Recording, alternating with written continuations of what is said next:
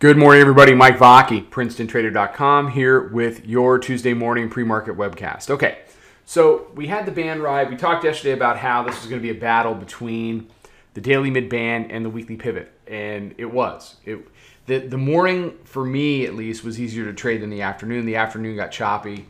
Uh, it ended up being a decent day, but it could have been a lot better day. Um, but as far as summer Mondays are concerned, it wasn't half bad. I'll take it. I mean, I you know I'll take anything that that lets us do ten or eleven handles before lunch. I gave some of it back. I ended up about five, five and a quarter actually. So that that afternoon chop got me going. But I've I've told people in webinars, and I, I was telling the room yesterday, we're in this battle over the daily midband. That is a longer term, bigger picture inflection point. And I think what people forget about when they're trading, especially when they're day trading, is they get very everybody gets self-absorbed into whatever it is they're doing, right?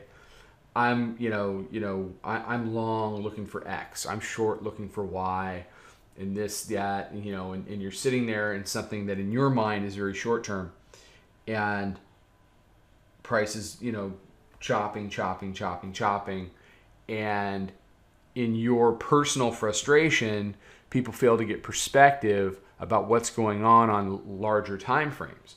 The reality is, if you're trying to short term trade long term inflection points, you better pop your Dramamine and put that little patch behind your ear because you're going to get knocked around a lot because there are a lot of big decisions being made around a particular price. In this case, the daily midband.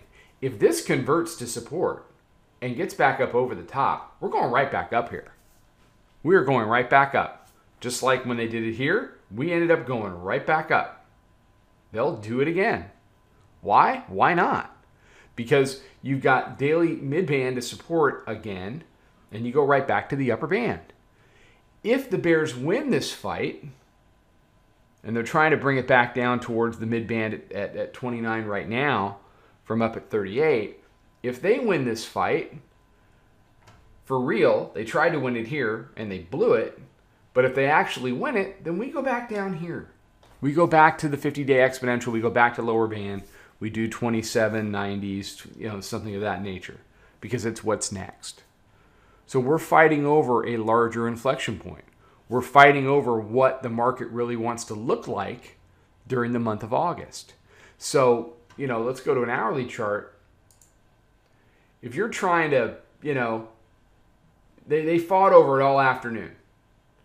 That's your 12 o'clock candle all the way into the close. Down to 20, up to 32, all centered around the daily midband, hourly midband. Okay? If you're trying to short term trade this stuff, like I said, pop your Dramamine because they're going to get, you're, you're going on a ride. Okay? Now, in looking at this chart, they're trying to build support at the daily. They're trying to build support at hourly midband. But when they get up here, they're not performing. It's like up here, they're not performing. Okay? When I said yesterday morning was easier to trade, it was a nice long into a nice short. And then we chopped like heck. So, what are we going to do today? I don't know. We'll find out when we get there. Don't make any presumptions about what a tape is going to do that's trading around a long term inflection point the battle, you know, continues to rage on. So, what do the Bulls need to do? They need to convert 43 to support and then head back up into the 60s. Very doable if they can pull that off. What do the Bears need to do? They need to convert 20 into resistance and head down to the roundy at 2800. Very doable if they can pull that off. But we're battling over it right now. So don't overtrade, don't get chopped up, don't get frustrated.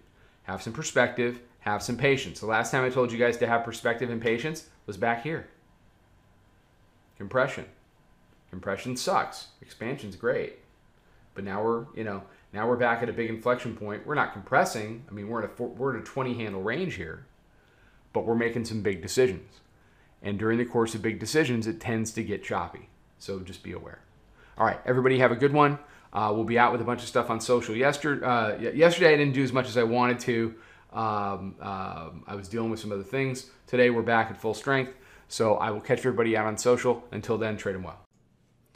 Follow us over on Twitter, Instagram, and Snapchat at Princeton Trader. Check us out on Facebook and join us for a free trial at www.princetontrader.com. Trade them well.